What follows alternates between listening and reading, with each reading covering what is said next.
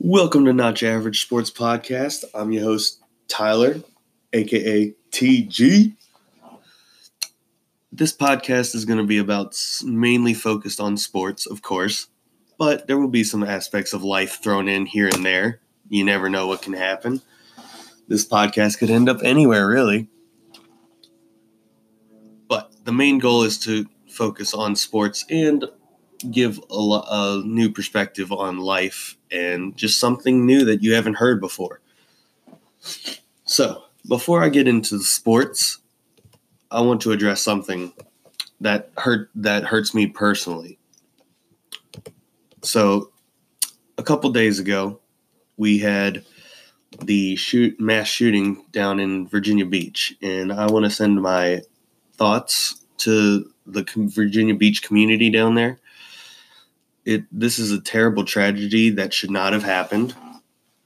And we need to do better as human beings to make sure that these tragedies don't take place within our communities. It gets me personally because i it i just want the world to be able to love each other and coexist we just need to do a better job of we we just need to do a better job of loving each other and getting along with one another. There's no need for violence. It really is unnecessary and we it just doesn't need to be in our world. Now, I understand we can't get rid of it 100%. That's it, things will happen. I get it. But people need to learn to get rid of their hate, push it away, and just lock it away because there's no need to hate someone so bad to commit acts of violence such as mass shootings or anything along that line of violence it's really unnecessary and I really wish it would stop. It's not it's just not what the the world should be about. It really isn't. It has no place in this world and like I said, we need to do a better job of being better human beings and making sure that this does not happen. What t- measures that takes I don't know. I can't really say for sure what needs to happen to make sure that these things don't happen. But it's just unnecessary and it's really a waste. Anyway, moving on. Our first segment about sports is about the NCAA softball tournament. Fun fact yesterday was semifinal Sunday, and UCLA took on Washington in the first game of the day. Went to extra innings. Rachel Garcia, the two time reigning National Player of the Year, hits a three run walk off home run in the bottom of the 10th to send her team to the championship series starting tonight. Now, that game was fantastic to watch. The defensive plays being made were outstanding. Pitching, outstanding. Rachel Garcia found a way to get people out when they were on base in clutch situations. Now, let's not discount Taran Alvelo and Gabbie Plain either. They threw absolutely magnificent game. It, to be 0 0 going to the bottom of the 10th, that's just fantastic pitching pitching wins and championships in college softball, and it's great to see. I mean, I firsthand got to see it as JMU softball, as I am a student manager or was a student manager, now graduated. Got to see firsthand in the super regionals at UCLA. They are a team worthy of a championship for sure. Now, the second game of the day, Oklahoma and Alabama, Alabama had to win twice in order to make it to the championship finals tonight. Well, they, they took the first game in the bottom of the eighth with a pinch hit single by Caroline Hardy. And they walked it off to force this, if necessary, game later that night, later last night. And once again, pitching, outstanding. Defensive plays, outstanding. Pitching and defense win championships. I'll say it again. It's just something that is number one for college softball if you want to win national championships pitching and defense. In order to be the best, you have to have pitching and defense. Now, in the if necessary game between Alabama and Oklahoma, we saw a little more offense as the Alabama did not start their freshman phenom Montana Fouts in the circle, which I get she had thrown 266 pitches the night previously and in that first game. So I get it. I understand this. I understand it. I don't. I don't particularly like the decision personally, but I understand that she can't. She just physically cannot throw that many pitches in that amount of time it it was a hard turnaround for them. That's for sure. I mean, having to deal with the rain delays the on Saturday to, and to have to play until midnight or later, essentially, it's not an easy task. That's for sure. The fact that Alabama even forced an if necessary game with Oklahoma is quite impressive in my mind. But that's just how it goes. So, that being said, national championship preview best two out of three UCLA versus Oklahoma. The best offense and defense, or best mm, best offense and best pitching in the nation versus the two-time reigning national player of the year. Honestly, the storylines here write themselves. If you are not excited for this UCLA Oklahoma national championship, then you're crazy because you're going to get an absolutely fantastic matchup between Rachel Garcia and G Juarez and Mariah Lopez. The, those those pitchers there are going to be doing everything they can to throw off hitters such as Bubba Nickles, Rachel Garcia herself, um, Sydney Romero, Jocelyn Alo, I mean, the name, the superstars that are in this game is just fantastic, and or in these at least two games anyway. It's fantastic. I mean, this it it writes itself. You you just can't. UCLA, Oklahoma. UCLA is a very storied program part of a conference that is used to winning national championships, but hasn't had one since 2011.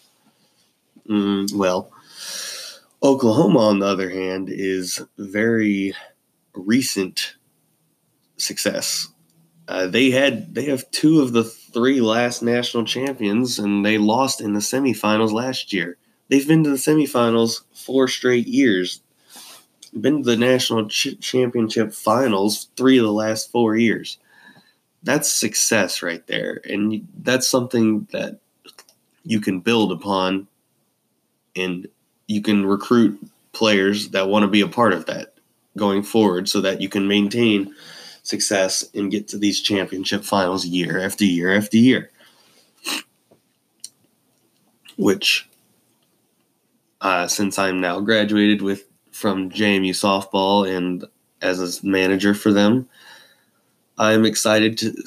I'm going to throw in a little shout out to them. Shout out to the JMU softball team if you happen to be listening to this whenever this uh, gets distributed out there. Love you guys. Um, I'm excited to see what they have in store for the future. Only losing Megan Good, uh, finalist for Player of the Year basically every year she was a, a part of this team. I'm excited to see what they can do next year and moving forward. It's going to be a fun time, that's for sure. moving on from softball, we're going to move on to college baseball now. Yesterday saw grand slams, walk offs, major comebacks, and it was quite fun to watch. Not gonna lie, Texas A&M was down eight runs to West Virginia, and they come back and hit a walk off grand slam. You can't write drama like that. I mean, that is just fantastic stuff. Now, we still have, let's see, one, two, three, four, five. Is it uh, one, two, three, four, five, six? Six regionals are still going on today. Five winner take all games go into the supers. And then you have the Greenville regional where East Carolina needs to beat Campbell twice today to go to the super regionals next weekend or this coming up weekend. And there's some good matchups out there. Um, UConn Oklahoma State is bound to be a great matchup. Michigan Creighton, they had a heck.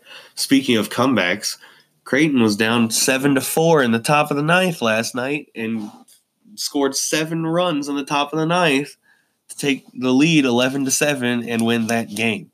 That was absolutely incredible to watch. Now it was late. I was getting a little um, irritated, shall we say, that the fact that this game was taking a long time, but it was a uh, it was fantastic to watch, regardless, no matter how you draw it up. Um, my uh, let's see who we got in the supers. Um, Vanderbilt, the number two national seed, made it through. Duke made it out of the West Virginia regional somehow. Um, Texas Tech made it out of their regional. Arkansas made it out of theirs. Mississippi State made it out of theirs. Ole Miss out of theirs. LSU out of theirs. Florida State went into Georgia and absolutely kicked butt. It was a fantastic game. Well, not. Okay, I shouldn't say that. It wasn't a fantastic game. They completely destroyed Georgia both of the times they played them, and it was quite impressive. But Florida State will go to LSU next for the Super Regionals. Um, UNC made it through their regional. Go Tar Heels. Um, Auburn took out Georgia Tech t- to be able to go to the Super Regionals, and Auburn will be traveling to UN Chapel Hill to take on UNC in the Super Regionals. We got Ole Miss, Arkansas Super Regional. Um, don't think anything else has been uh, Vanderbilt and Duke. I've foresee Vanderbilt getting through that. Uh, Vanderbilt's my pick to win the national championship. Personally, I haven't watched a lot of college baseball this year, but if I had to pick one baseball team to win the national championship, I would assume, I I would put my money on Vanderbilt. Uh, mm, speaking of that, let's go back for a minute to UCLA Oklahoma softball national championship. Um, my prediction personally, I want UCLA to win this series just so I can say that JMU softball lost to the national champions. But I do see this going to the third game on Wednesday. Um, and in that third game, I just see Oklahoma winning personally. I Oklahoma UCLA's offense can let you down at times. Now, whether that's due to great pitching or just not being able to hit the ball, I mean, who's to say? But Oklahoma just has the absolute. I mean, Oklahoma's looked beatable in this World Series. They have. That first game against Alabama, Alabama had them on the ropes. Very easily could have walked away with that win. Now, they looked good against Oklahoma State. I'll give them that. That they they they powered through Oklahoma State for sure. But then Alabama walked it off on them. They let Alabama hang around pretty much every game. So Oklahoma has looked beatable in this World Series. UCLA, on the other hand, hasn't really looked beatable. There's just something about this Oklahoma team. These seniors are trying to go out with three national championships in four years. I think Oklahoma gets it done in three games. And it's at least I could it, if and if that happens, at least I can say that JMU softball lost to the national runners up in the super regionals. I mean, that's incredible in and of itself, really. But anyway, moving on to Major League Baseball now. Uh, my Cubbies, man. I don't know what's going on with them. They've lost 12 of their last 16 games. And the pitching is there. I Cole Hamels, Yu Darvish, Jose Quintana, Jon Lester, um, whoever the heck our fifth option is right now. The pitching is there. The offense and the ability to drive in runs is not. Case in point, last night the Cardinals beat the Cubs two to one. Um, Wainwright walked seven batters, and the Cubs only got two hits off of him during his eight innings pitch. Those are not good numbers. You need to be able to drive runs in. I get it. It's it's it is it is the uh, mm, beginning of June. Yes. But if we're looking forward to the playoffs down the road in October, you need to be able to put get runners on first and foremost, which it seemed like the Cubs did yesterday. And you got to be able to have the clutch hitting to get them home. That's it's the same thing going back to the softball or softball earlier in this podcast. You have to be able to hit the ball in the clutch. It's just you have to drive runners in when they're in scoring position. You you just can't not do it and expect to win games. Clearly, with the Cubs, and the Cubs are now a game and a half back on the Brewers in the NL Central, and I just don't know what's going on with them right now. They they've lost their mojo a little bit after building a lead on the Brewers in the Central, and I think they're getting a little complacent. Uh, from an offensive standpoint. The pitching is definitely there. I, that's not the problem for them. Um, another thing, the Yankees have won nine or ten series in a row now. They're getting hot, and that's dangerous for the league. I'm not gonna lie. Personally, I think the Yankees have won too many World Series, but they're starting to they're starting to look like the Yankees of old and looking like a serious contender for the AL pennant. Speaking of the pennant in the playoffs, let's look at some surprise teams that have emerged right now. Uh, the biggest surprise to me right now is is the Minnesota Twins leading the AL right now. That is shocking to me. I could not have expected this season from the Minnesota Twins. And the fact that the Twins are at would be the number one seed in or the number one team in the AL playoffs right now, it just it just blows my mind.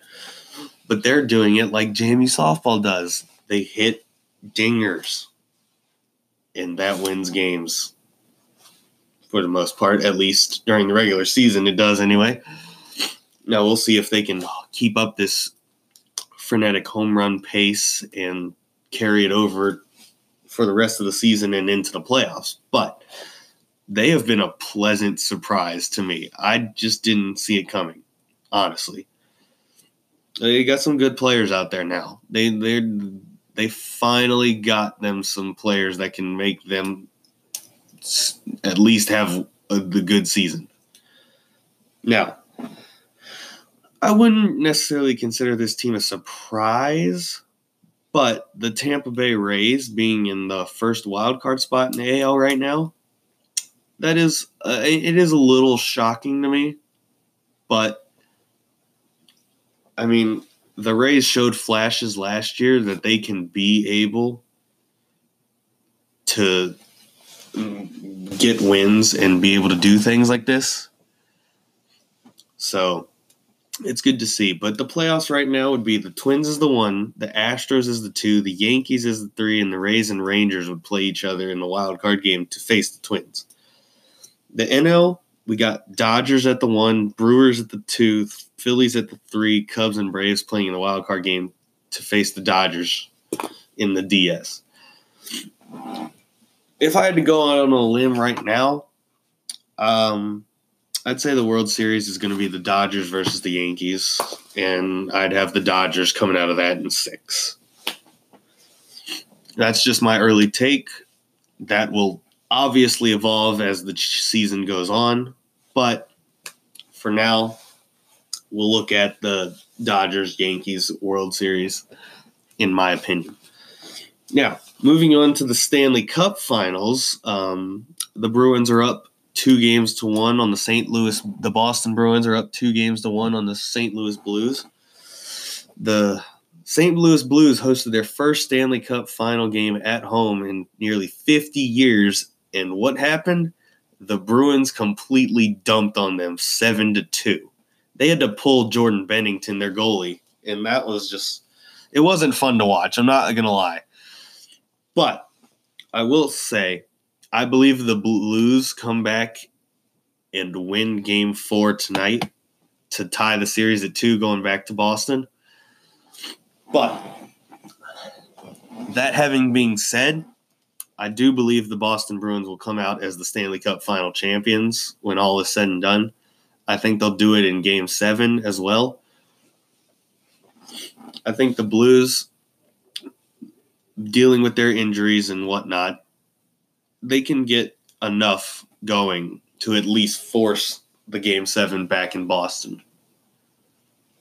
But anyway, that's just my personal take.